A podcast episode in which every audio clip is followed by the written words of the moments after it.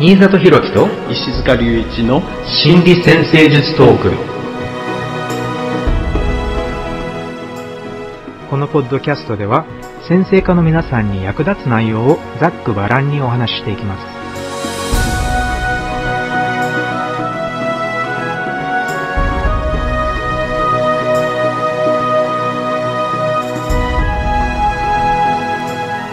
はい皆さんこんにちは。新里博樹です。はい石塚隆一ですこんにちは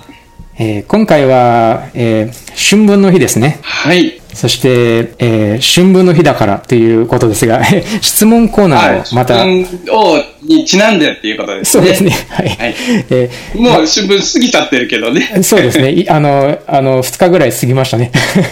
はいはいはい、えーあの春分っていうと、あの国際先生術デーあそうですよね。はいはいまあ一応ちなんでということでで、えーまた、ポッドキャストをあのお送りさせていただきます。はい読みましょ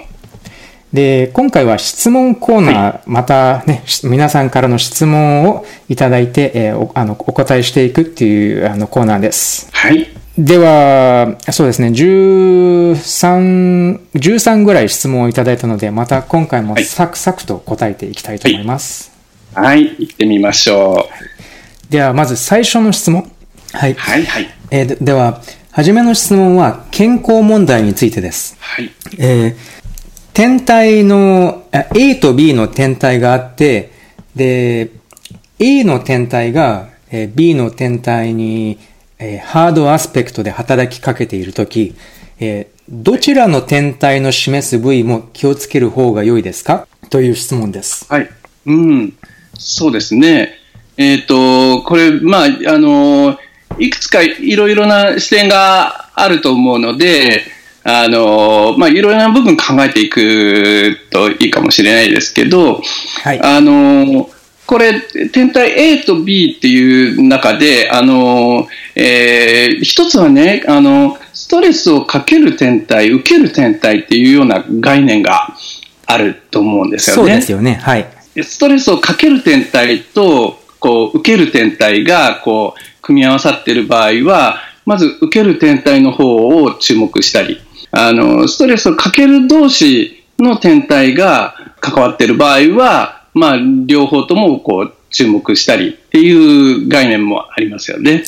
そうですよね。例えば、えー A と B 両方がストレスをかける天体である場合、例えば、えー土星と冥王星とかね。はい。その場合はお互いに緊張を与えるっていう。ストレスをかけやすいって言われているのが、はいあの、どっちかというと遠くの方の天体ですね。冥王星、海王星、天王星、土星、そして火星そして火星ですね。はい。はい。で、受ける方って言われているのが、あの、木星、金星、水星、太陽、月そうですね。はいはい。なので、まあななので、緊張を、緊張を与える側の天体が、えー緊張を受ける側の天体にハードアスペクトをかけている場合は、あの、その緊張を受ける側の天体が示している部位に気をつけるっていうことになりますよね。はい。はい。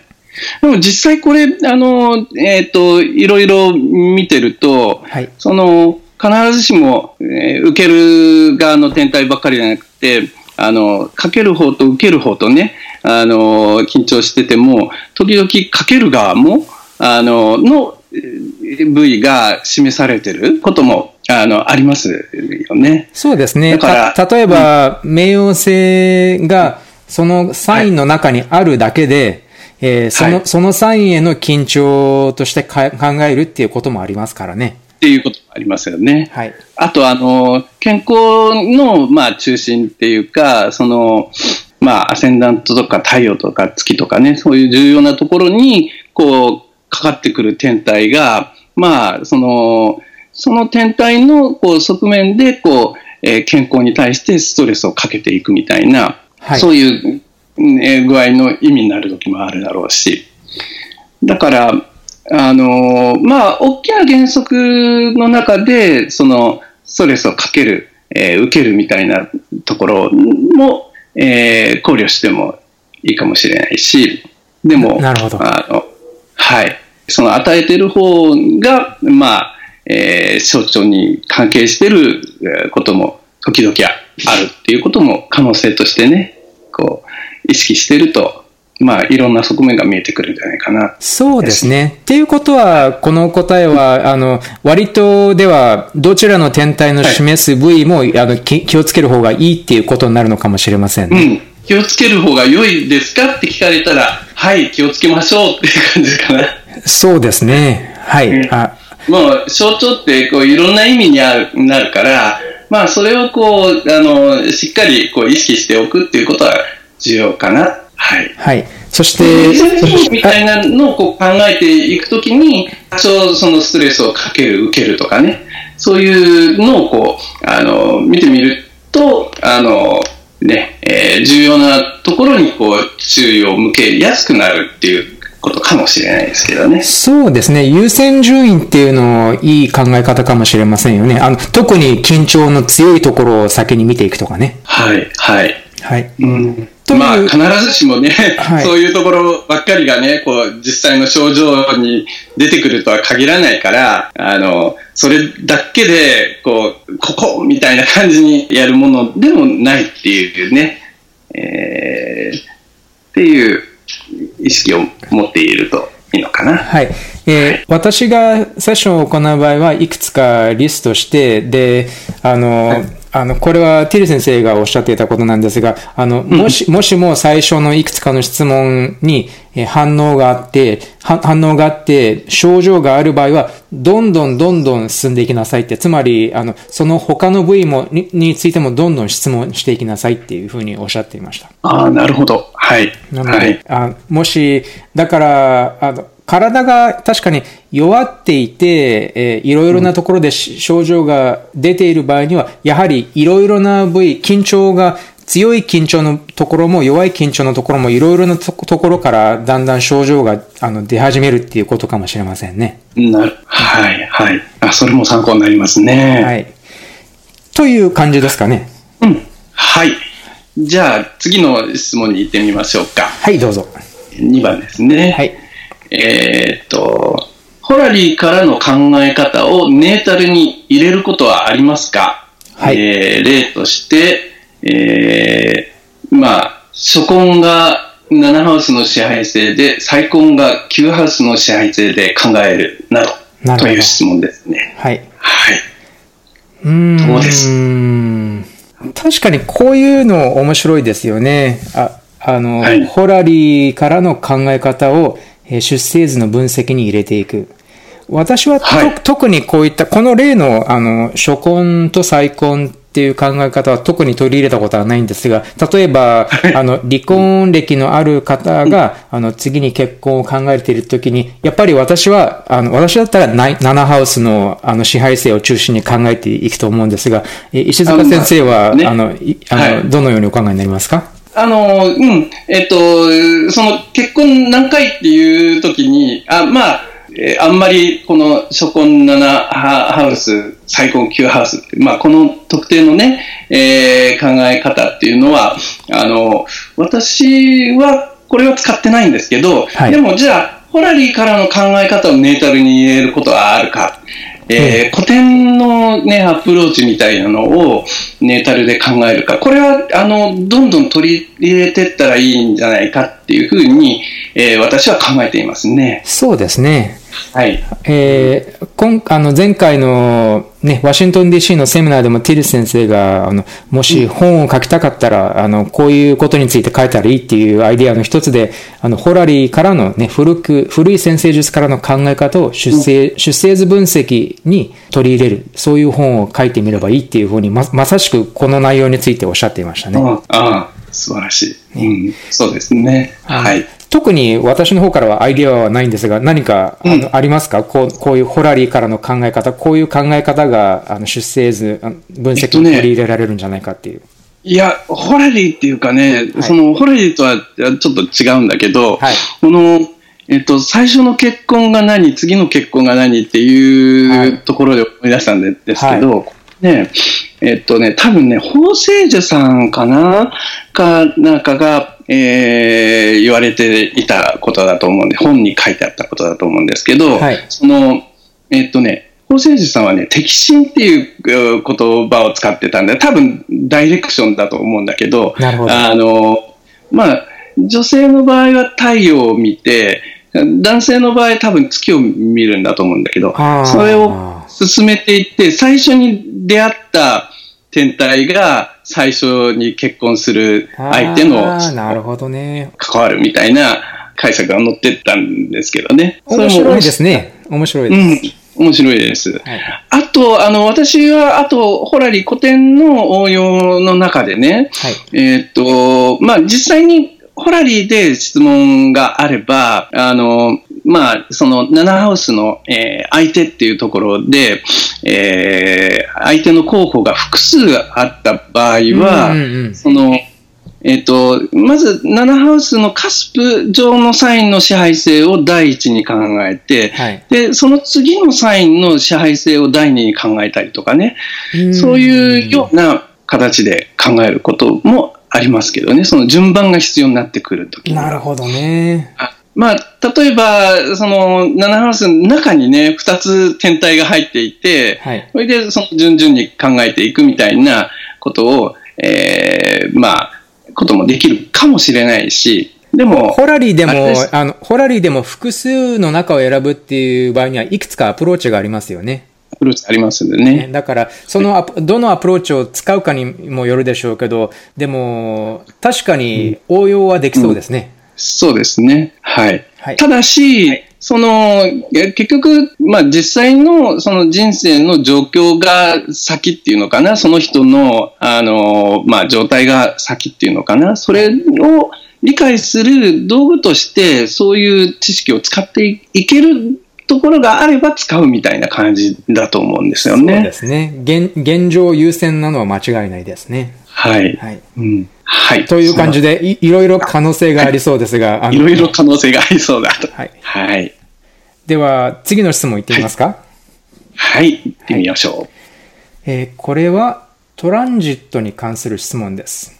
はい。はい。えー MC に木星のトランジットがあって、IC に天王星のトランジットが来ている場合、これは両方同時におあ来ているみたいですね。MC 上を木星が通過していて、IC4 ハースカスポ天王星のトランジットが通過しているとき、これは仕事をしている人には仕事の変化を表し、主婦の場合には環境の変化や夫の昇進、引っ越しの時期などを表していると捉えるんですか？という質問です。えーうん。はい、どうですかえねーっ。と、まあ、これ、質問がどこの部分をね、こう、聞こうとしているのか、具体的な、あの、ところを、こう、特定しようとしているのかどうかっていうこともあるかもしれないですけど、まあ、主婦の場合は、どんな風な象徴になり得るか、えー仕事をしている人にえーとってはどんな風になり得るかっていう、その可能性をね、その現実的な状況に対応させて、その象徴の働きを考えていくっていうことはとっても重要ですよね。はい。そ、それが、それが素晴らしい答えだと思います。ちょっと若干質問された方も、あの、自分で自分の質問に答えられているっていうところはありますよね、これ。はいはい。でも、じゃあ、あの、仕事をしている人が、あの、この配置がやってきたときに、はい。仕事のことだけ考えておけば、んあの、準備が整うかっていうと、多分、やっぱり家族の話とか、あの、もしかしたら、その両親との関係とかね、いろんな側面で、こう、えーまあ、ね、えー考えるべきことが出てくるかもしれないので、そうですね。それが、この MC と IC 軸っていうのが繋がっていますからね、180度で。ね。はい。だから、その状況で、あのーまあ、可能性のある、えー範囲を、こう、いろいろな側面から考えていくっていうことが重要になるんじゃないかな。はい。あの、私も、その、その答えが正しいんだと思います。えーはいかでもね、質問の文にあった環境の変化、夫の昇進や引っ越し、これは全部可能性の範疇に入りますよね。そうですよね。はい。あの、仕事、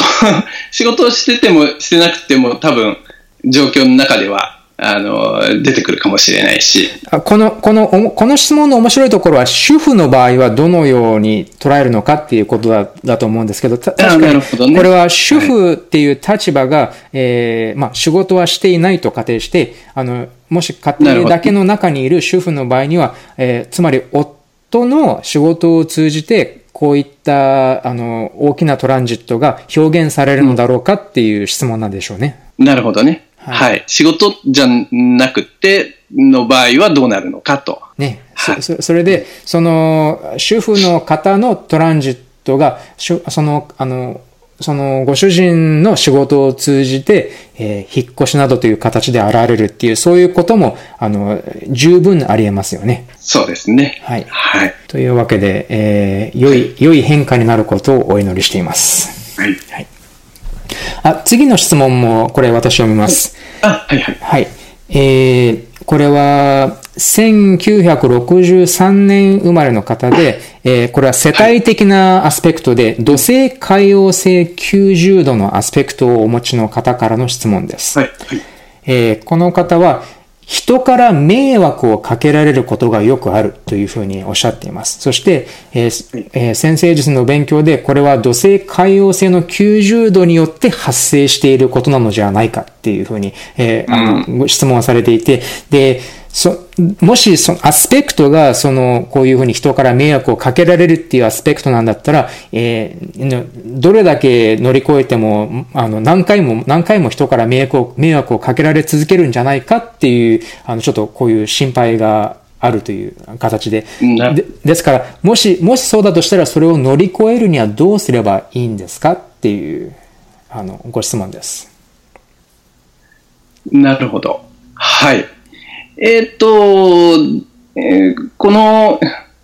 えー、ご質問のその家庭の中に土星と海王星は、あの、迷惑をかけられなくちゃいけないっていう想定があるような。ありますよね。えー、これ私は聞いたことないので、ちょっと戸惑ってしまったんですが、石塚先生はあの聞いたことありますか？いや、えっ、ー、と、迷惑かけられる可能性が、は考えられると思いますけどね。はい。あの、可能性の一つとして。なるほど。あの、同じ象徴から、えっ、ー、と、まあ、いろんなね、えー、次元でね、えー、まあ、考えることができると思うので、はい、このアスペクトを乗り越えたとしても来続けるっていう概念が、あの、その乗り越えるってどういうことなのかっていうところの話。なるほどね。えー、つまり本当に、本当に乗り越えたんだったらそういうことは起こらなくなるかもしれないみたいな。うん、うん、そう、乗り越えるっていうのはね。うん。だから、それは例えば、そういう時に、その、えっと、こここで、あの、もう一つね、考える必要があるのは、はい、今、人から迷惑をかけられることっていうのが、土星、海王星で起こるっていうふうに、あの、考えるのも、もう一つね、ポイントがあると思うんですけど。そうですよね。これ、よくね、ノエル・ティル先生はね、あの、天体が物事を起こすんではないっていうね、えー、ね、天体が物事を起こすのではない。はい。だから、その、えー、配置があって物事が起きているっていうふうに考えてしまうと、ちょっと、えー、扱いづらくなってしまうんじゃないかなって気がするんですよね。まるで、まるでそうなる運命があるかのようで自分には何もできないっていうそういう感覚になってしまいやすいですよね。そうですよね。はい。だから、そこをちょっと切り離していくといいのかもしれないですよね。例えば、土星海王星のこう90度って、まあね、えー、世代的ってね、質問者の方もね、えー、認識されてると思うんですけど、世代的っていうと、同じ世代の人みんなこれを持ってるわけですよね。学年全員とかありそうですよね。えー、と同じ世代の人がみんなが、こう、人から迷惑かけて、えー、いつも気になって困ってるかっていうと、多分そうでもないと思うんですよね。多分そうではありませんね。はい。うん。はい。で、だから、その土星海王星のその配置に関連してね、この人から迷惑をかけられることが気になる、えー、まあ、ことがあるかもしれないし、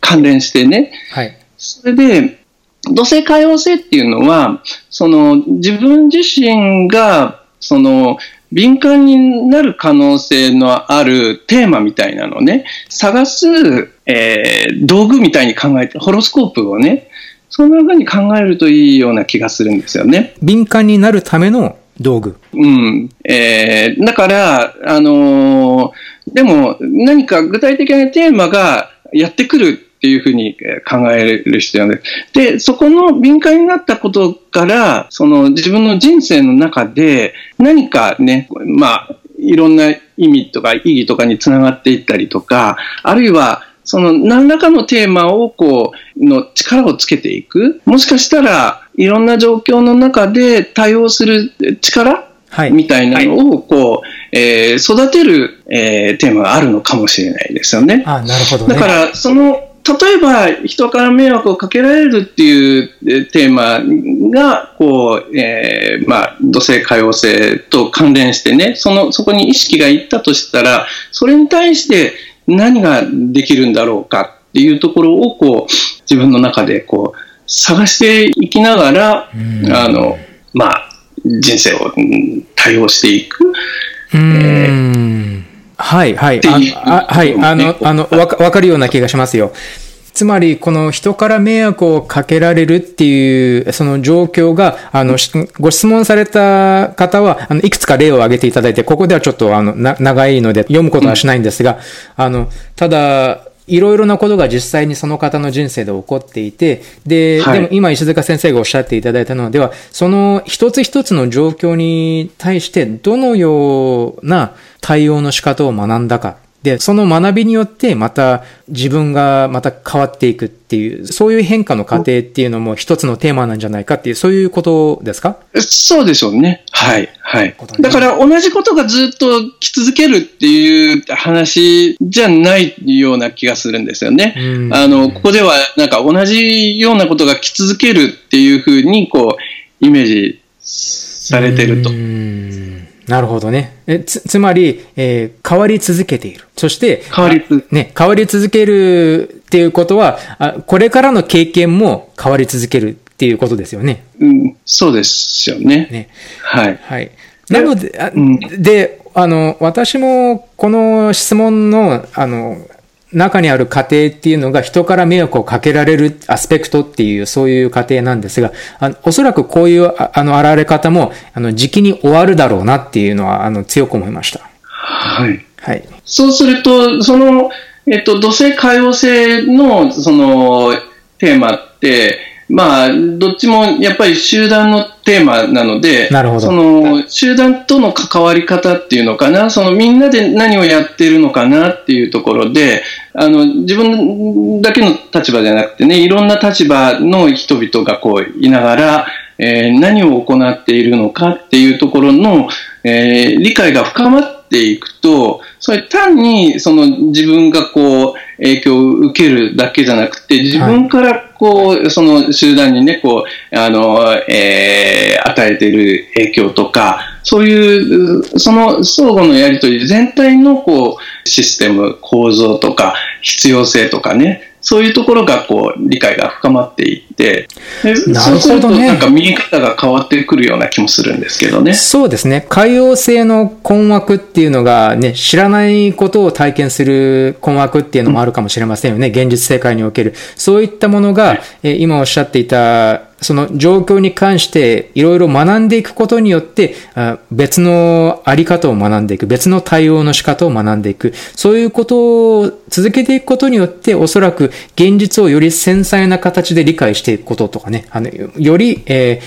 ー、より洗練された人間になるとかね、そういう、そういう現れ方に進化していくのかもしれませんね。うん、はい。まあ、だから、あの、あまりその配置自体を、えっと、具体的な出来事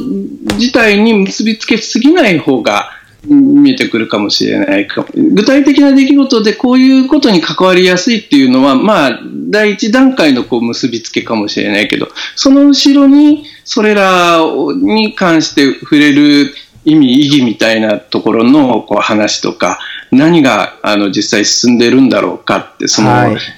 家の立場じゃなくて他の人々の立場がどういうふうになってるか。それに対して、その別にこう、あの、いつも譲ってる必要なくって、自分をじゃあどういうふうにそこに、あの、きちんと訴えていけばいいのかとか、そういうやり方も、こう、あの、その意味、意義の中で、えー、の見えてくるんではないかなって気がするんですよ。はい、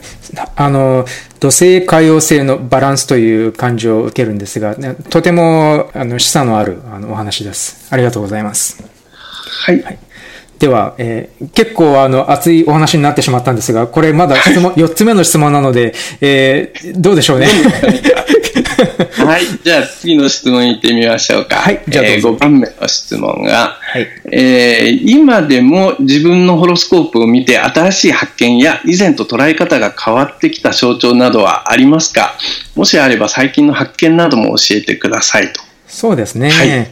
やっぱりいろいろ、あの、ちょこちょこっとありますね。あの、毎年、ティル先生のセミナーに参加しているところで、はいはい、あの、また刺激を受けたり、またはコンサルテーションを続けていくに、あの、連れて、ちょっと象徴への考え方が、あの、またもうちょっと豊かになったりっていうふうに、そういうのを続けていくにつれて、自分のホロスコープを見ても、あ、なるほどって、あの、思うようなことがあるんですが、そうですね、最近の発見というと、これは最近、ティル先生とお話もして面白いなと思ったんですけど、え木星の現れ方なんですが、はい。えー、特に木星オリエンタルっていうのに注目して、私はあの木星オリエンタルではないんですが、ただ、あの、木星が割とあの強い位置にあるので、で、はい木星オリエンタルの意味を考えて、一応、投機っていう意味ありますよね。ギャンブルとかね。ギャンブラーっていうあの意味ありますよね。だから、えー、木星オリエンタルは大きな報酬を得るためにちょっとリスクを、リスクをあのちょっと背負うことはいとわない。だから、えー、大きな約束をして、で、それを見事果たしてみせるとかね。そういう感じなんじゃないかなっていうお話をティル先生としていて、で、ティル先生が、そうだね。そして、えー、おそらく自分のことを素晴らしく見せる。自分のことをあの、よく見せる、そういったチャンスを作っていくっていうことなんじゃないかっていうお話を最近したことがあります。はい。はい。チル先生は、あの、木星がオリエンタルなんですよね。そうですよね。はい。だから、その、実際にそういうような形でね、こう、あの、活動の場所をこう、切り開いていってる、あれが、あるんでしょうね。あの、ティル先生で面白いのは、木星オリエンタルは難しいってあのおっしゃってるんですよ。で、はい、あの、はい、最、あの、本を書かれ、何冊か書かれていて、木星オリエンタルは、例えば、あの、締め切りを守ったりね、そういうことと繋がっているっていう、うん、あの、ことをおっしゃってたんですけど、で、またこれで最近、あの、また彼の見方もだんだんだんだん進化しているんだなっていう、あの、ことをちょっと実感したので、はいはいはい、あの、そういうのが。締め切り守るっていうところの、あの、話、あの、以前ね、この、聞いたことあるんですけど、はい、締め切りって言って、木星となんか、えー、そう、えなななんでっていう感じになりますよね。うん、そうそう、関わりないんじゃないかな。締め切りって言ったら土星とかね、なんかね、うん、そういうのに関わりそうな気がするんだけど、どうしてかなっていうふうに考えてたんですけど、今の話で、はい、お話で、見えてきました。ね、見えてくるでしょ？だから、見えてあ、なるほどって思った、そういう、そういう発見がありました。こう、先にこうやっといて、はい、で、それをこう、叶えてみせて、場をこうね、切り開いていくみたいな。そうそう。なんかちょっとこう、大風呂敷を、大風呂敷を広げてでも、ちゃんと見事に、あのね、あの成し遂げてみせるとかね。はいはいはいはい。でも、あの、それもしかしたらその締め切りを守るの、その一部に、その、ティル先生の場合は、ヤギの太陽で木星がオリエンタルじゃないですか。そうそうそう。だからそういうのもかかってるのかもしれませんね。かかってるかもしれないですよね。特に時間にものすごく、あの、几帳面ですからね、うん、先生は。はい。はい。はい。と、という、まあ、これは特に私のホロスコープと関係ないかもしれないんですが、そういう発見がありました。でも発見ですよね。なんか学ぶこといろいろ多いですよね。はい。はい。私は最近は、はい、あの、最近ね、ヨガとかインドの哲学とかをこう勉強してたりするんですけど、はい、そうするとまたね、その先生術の体系の理解もこう一つこう深まっていくような感じがして、あすごく深い、深いお話になりそうですね。何かではよ、よかったら、あの、一つ、あの、いかがですか？最近の、それに関する最近の、ね、その、えー、っとね、その中でね、ちょっと出てきたのが、はい、フレーズがね、こう、見るものと見られるものを、こう、ちゃんと区別しておく、えー、必要がある。そうしないと、だから、自分がこう見るものなのに、見られるものの方に、こう、と、同化しちゃっていると、その、例えば、いろんな苦しみをそのまんまね、こう、えー、感じてしまうんだけど、その、それはこう見られるものの方なんだ。で自分がこう見るものとして、なるほど、なるほど、なるほど。っていう話が出てきたんですけどね。なんかそこ深いなっていう気がしたんですけどね。そそれ、それは、それだけで一つのあの、ポッドキャストになりそうですね。うん。でも、あの、例えば先ほどのね、こう、アスペクトのこう話とかも、はい、ちょっとその見るもの、見られるものみたいな。わかる、わかる。必ず、ホロスコープの中に太陽と月あるので、はい、このやっぱり太陽エネルギー源なんですよね。うん、これもしかしたらそれ見るものかもしれないので、なるほどね。あ、私が考えていたのは、例えば、その、人から迷惑をかけられるって、先ほどの方のお話が、はい、それが見られるもの、ね、そうそうそうそうそう。それで、見るものっていうのが、あの、先生がお話になっていた、あの、では、うん、そこから一歩離れて、えー、これは一体何が起こっているのか、はい、あの、どのようなプロセスで、それが見る方っていうことですよね。そうです、そうです、そうです。はい、そうすると何かね、こう、その奥にあるものが、こう、見えて来たりとか、はい、あれですね、はい。はい、とても、はい、とても有意義だと思います。はい。ありがとうございます。では、次の質問です。はい、行きましょう。自分自身の感覚が研ぎ澄まされて、直感を信じて進むことが可能になったら、ね、直感を信頼して進むことが可能になったら、ホロスコープを読む必要はなくなるでしょうか？えー、っと、直感を信頼して進むことが可能になったら、えっと、まあ、ホロスコープを読む、えー、必要は、えー、ホロスコープは必要があれば読めばいいのかなって気がするんだけどね。えっと、だから自信持ってね、こう、人生進んでいければ、ね、別にホロスコープを見てね、まあ自信持って進んでいる時でも見ればまた参考になるかもしれないし。私も、あの、大体それに賛成です。実際、自分のホロスコープっていうのも1年に1回ぐらいしか見ないと思います。はい。はい。で、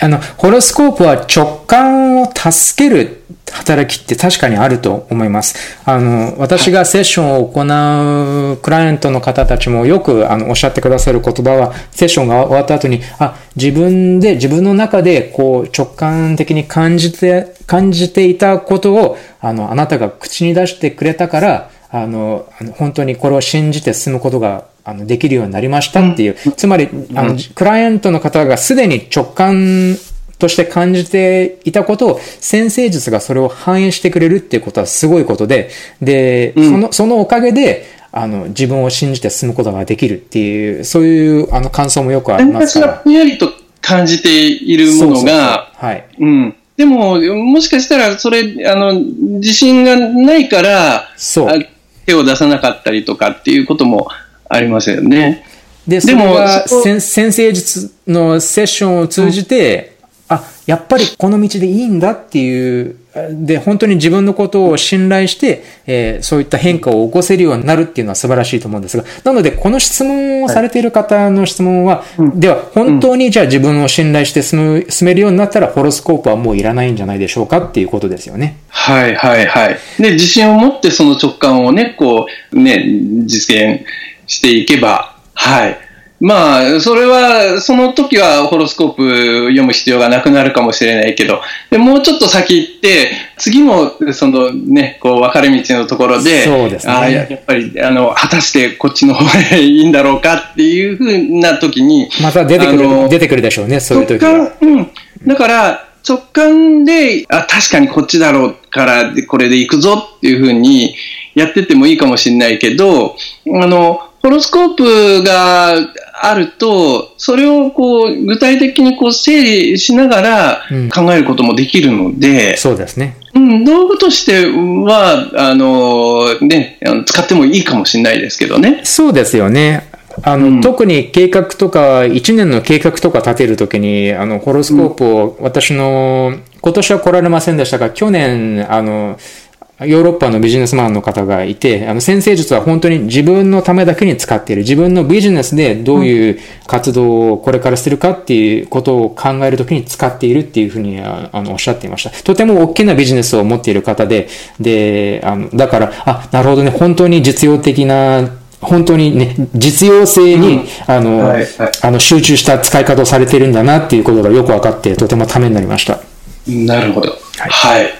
だから、その直感を信頼して進むときに、まあ、サブとして、こう、その直感を確認する道具として使っていってもいいかもしれないですよね。そうですね。あの、はい、ここでティリス先生の言葉でいい言葉があるんですが、うん、えー、先生術っていうのは信じるものじゃなくて、知っておくべきことだっていうふうなことをおっしゃっています。はい、確かにね、あの、こういう、どこかに旅行するときに天候を知っておくべきですよね。なので、うん、そう、そういう感じなんじゃないかなと思います。なるほど、なるほど。はい。はい。はい。という感じですかね。はい。はい。では、次の質問をどうぞ。はい。はい。7番ですね。はい。えー、心理先生術において、アンギュラーサクシーデント3ハウス9ハウスの緊張は意味がわかりやすいのですが、はい、だから、経電の中でも3ハウス9ハウスまでは、えー、意味がわかりやすいですが、はい、えー、6ハウス12ハウスが緊張下にあるとき、どのように考えるか、もう少し詳しく知りたいですと。なるほどね。えー、つまり、6ハウスと12ハウスの、えー、軸の緊張の考え方ですね。うん、そうですね。これは、えー、いくつかあると思うんですが、えー、まず12ハウスで考えるのは健康問題ではないかと思います。はい、なので、もしとても強い緊張が12ハウス関係で起こっている場合っていうのは、えー、まずその可能性を、あのストレスや、えー、困難な状況っていうのが体に症状として現れる可能性っていうのを考えていくのがまず一つだと思います。そして、えー、6ハウスっていうのはも、もしかしたら12ハウスの反対側っていうことで、そういう、あの、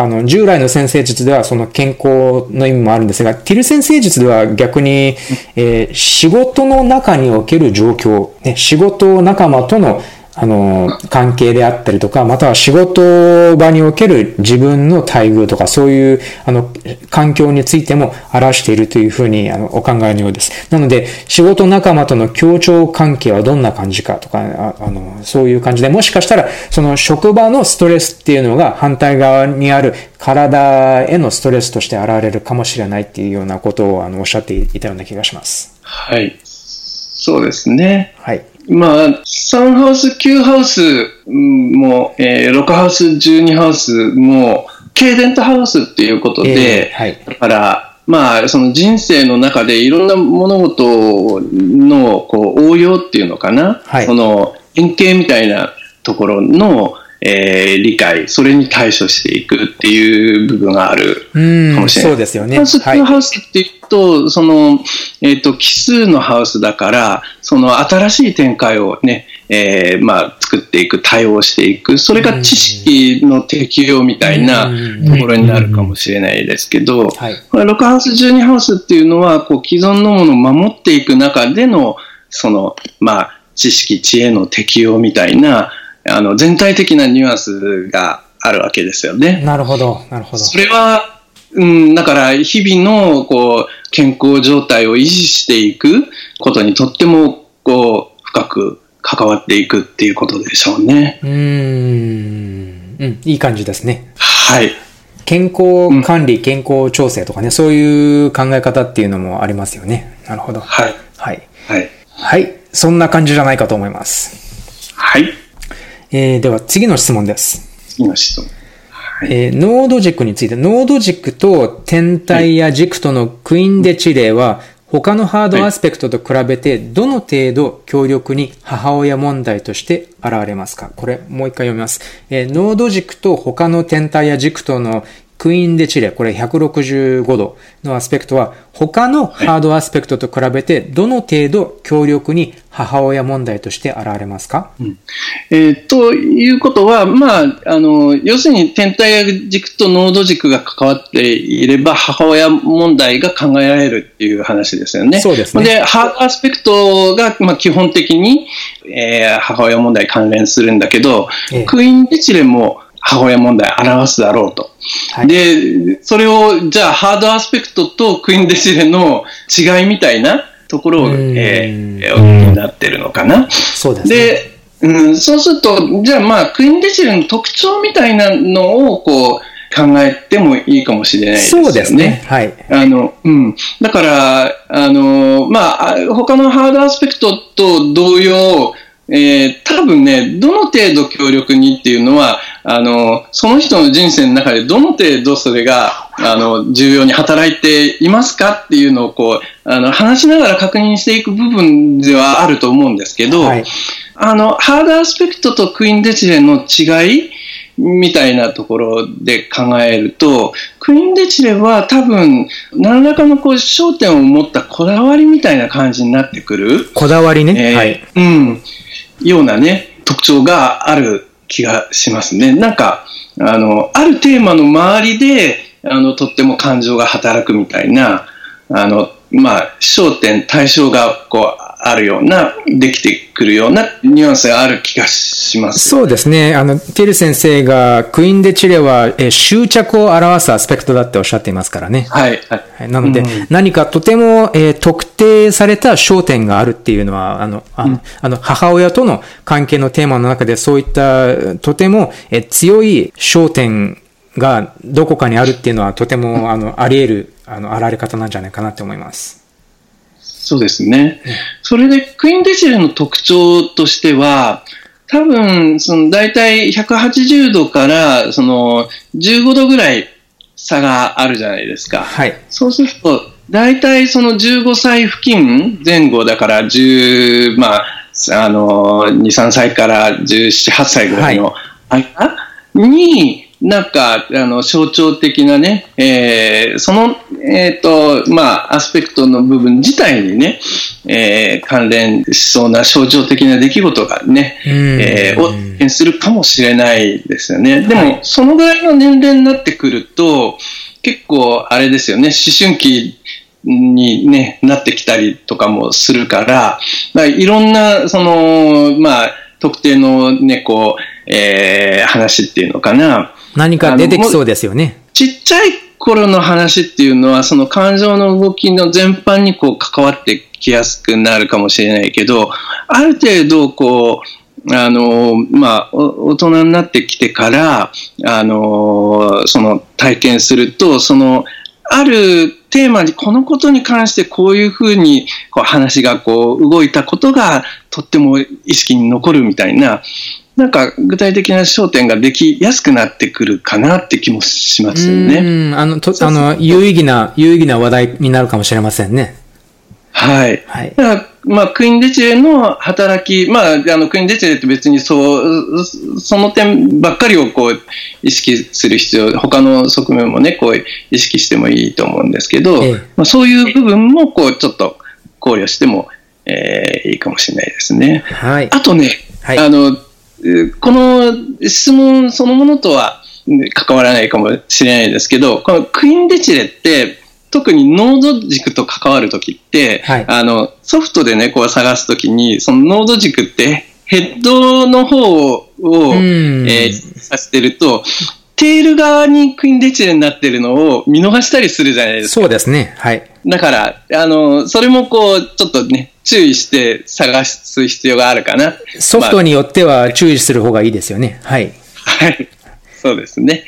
はい。はい、でも、クイーンデチね、あの、重要なポイントだから、あの、しっかり、えー、見逃さないようにね、はい。えー、探すといいんじゃないかなと思います。はい。なので、ぜひ、えー、考えてみていいと思います。母親問題として。はい。はい。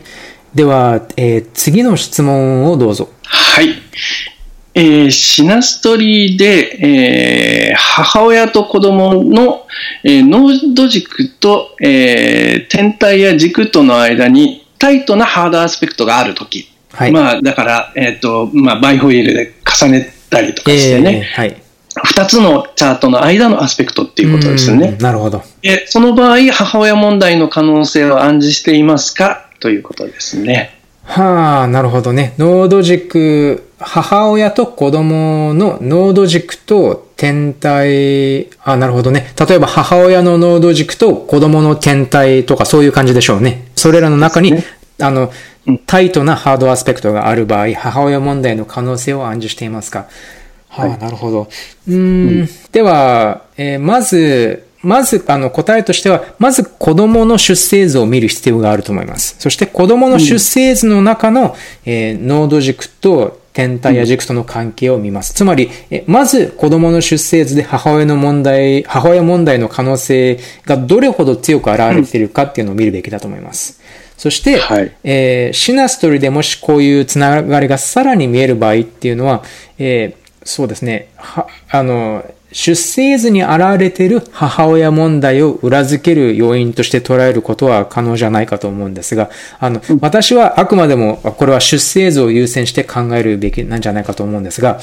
あの、ただ、濃度軸そのものは、えーシナストリーにおいては、えーティル先生やジェフ・グリーンなどもよくあのあのお話しする言葉なんですが、えーこれは前世からのつながりとして考えることさえできるっていうふうにいう考え方がありますよね。濃度軸、濃度軸によるつながりがシナストリである場合には。なので、当然母親と子供の間にそういうつながりがあってもおかしくないですから、あの、だから、だからといって、それがどのような関係になるのかっていうのは、あの、それだけではわからないと思います。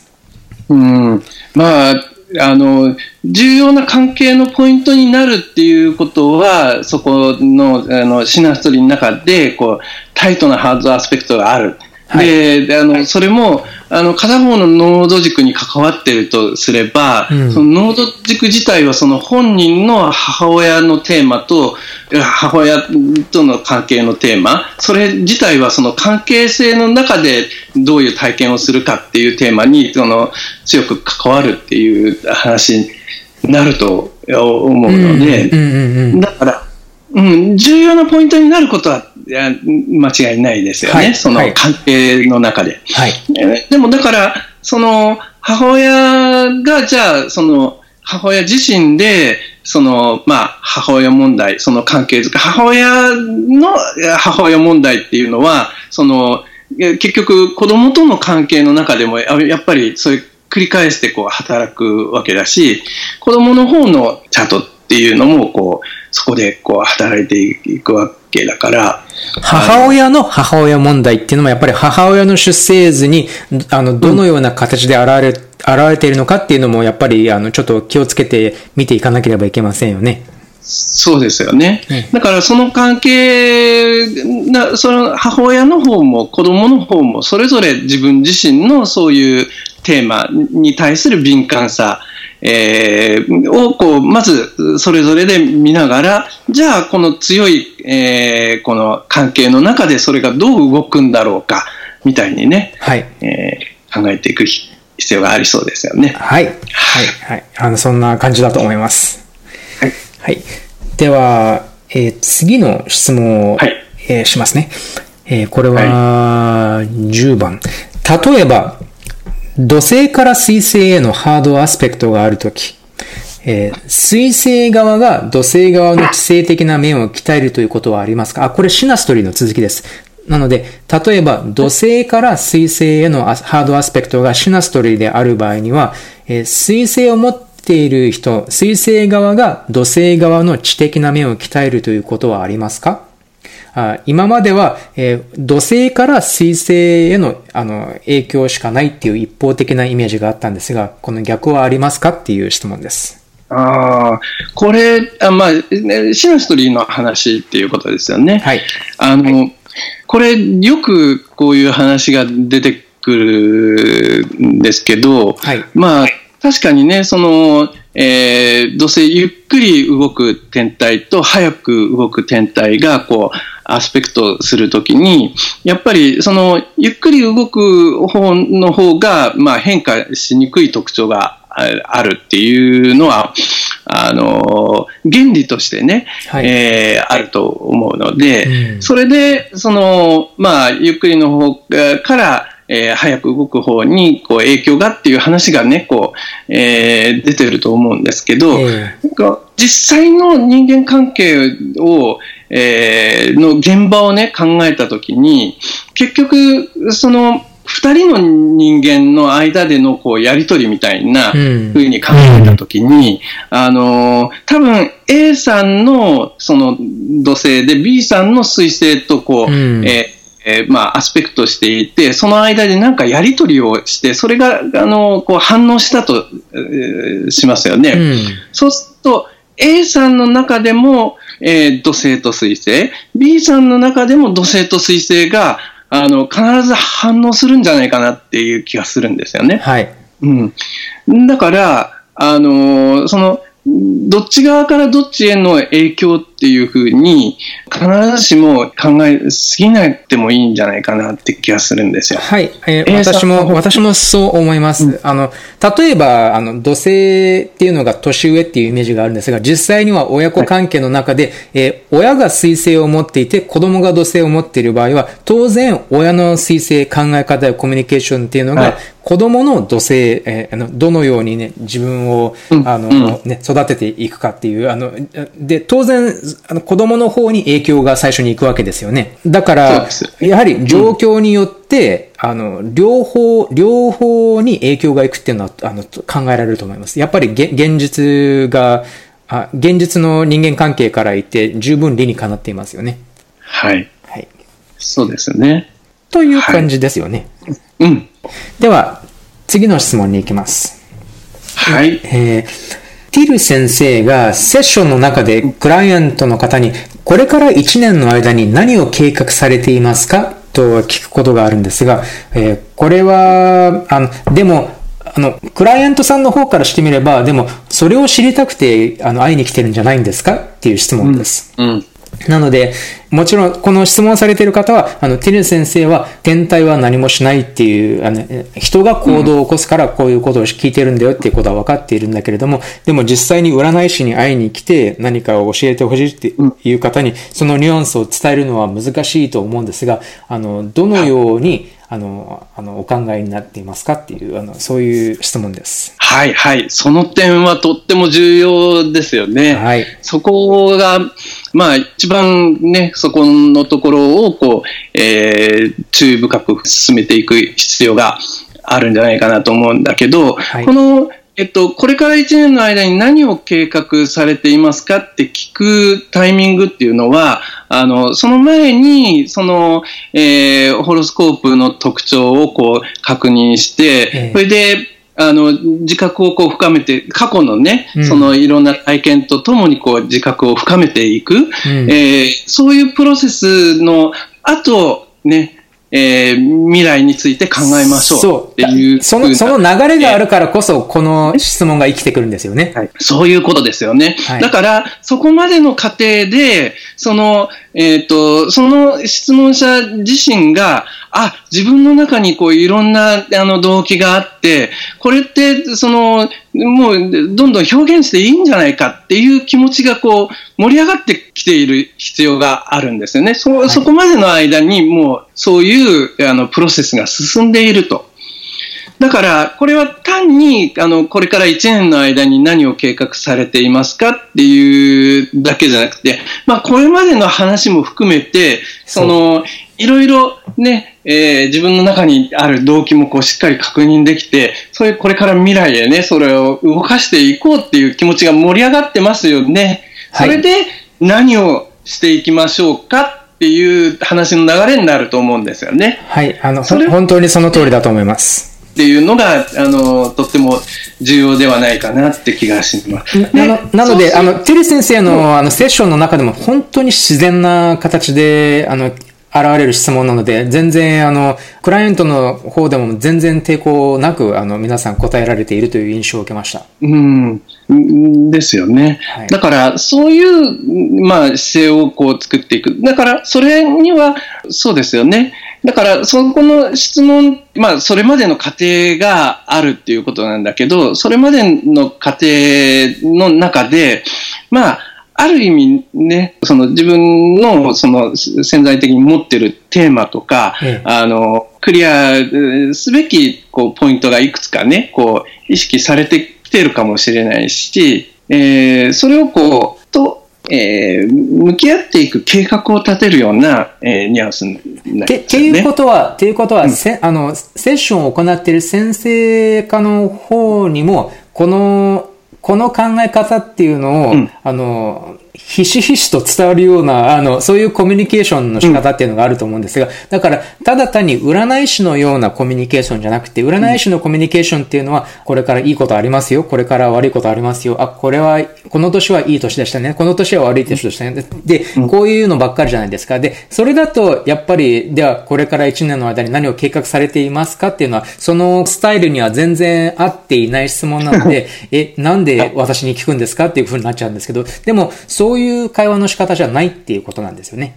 そうですね。はい。はい。はい。なんかあの、えー、新鮮政治2の方の、はいあの、えークリエイティブな理論と実践の方のね、こう、えー本の中で、こう、いろんな質問のこうやりとりの、えー質問自体についてね、えー議論している部分があったと思そううんですですけど、よね。その中にうん。いい質問ばっかりでしたね。はい。過激な探査心っていうね、えーラディカルプローブってういう、ん。あって、うんまあ、ちょっとね、その、えーその概念もちょっとここに関わるかもしれないんですけど、あの、例えば、その、もともと、その、何かね、何が、えー起こっていくんだろうかっていうところを聞きたいっていう人の中には、その、えーあまりだから、えー自分がこう、主催になってね、こう、進めていける、えー側面が、そんなにこう、感じられてない時もあるかもしれないんだけど、そうですね。はい。例えば、例えばね、その、えーそれの中では、えー具体的にね、こう考えたときに、まあ何かをやる時間がないんだとかね、うん何かをやっていくための、えー資金がないんだとかね、うん。えーそういうような、えーものがあるかもしれないんだけど、じゃあ、その時間がたっぷりあるとしたら何をやりますか？っていうえー質問をすると、その、だから、でそのメインになっているその障害をこう、ちょっと取り除いておくと、中から、自分の中からこう、あ、そういう状態だったらこれをやりたいな、とかいうのが出てきたりとかすると思うんですそのよね。質問からまた新たな可能性っていうのが、その人の中から出てくるっていうことですよね。はい。はい。だからそういうところをこううまく利用して、その、もともと本人がこう、どっちの方に行きたいかなっていうところをこう、えーの種っていうのかな。それをこううんしっかりこうい引き出しておいて、それをこう、じゃあ具体的にするにはこういうふうな形で、えー進めていく。あのじゃあその、それに対する時間がないとしたら、こういうように時間を作りながらこういう方向に進めていきましょうみたいな、うん。あの、だから、あの、その未来の計画うんうんを、あの進めていくときに、まあ一番望ましいのはね、本人の中からそういう方向性が出てきて、それをこう、あのね、現実化していく、えーことなので、はい。それに対する工夫っていうのかな、できる工夫をいろいろ、えー考えていけるといいのかもしれないですよね。そうですね。質問の仕方っていうことなんでしょうね。はい。はい。はい。それの点もありますよね。はい。そういう意味での質問でもあるということですね。はい。はい。こんな感じです。えっ、と、はいでは、最後の質問です。はい。ええーーっと、これは、えー本人が気がつかない潜在能力に関しては、えー押し付けにならないように、でもしっかり伝えるっていう技術が難しいと思うんですが、えーうんあの、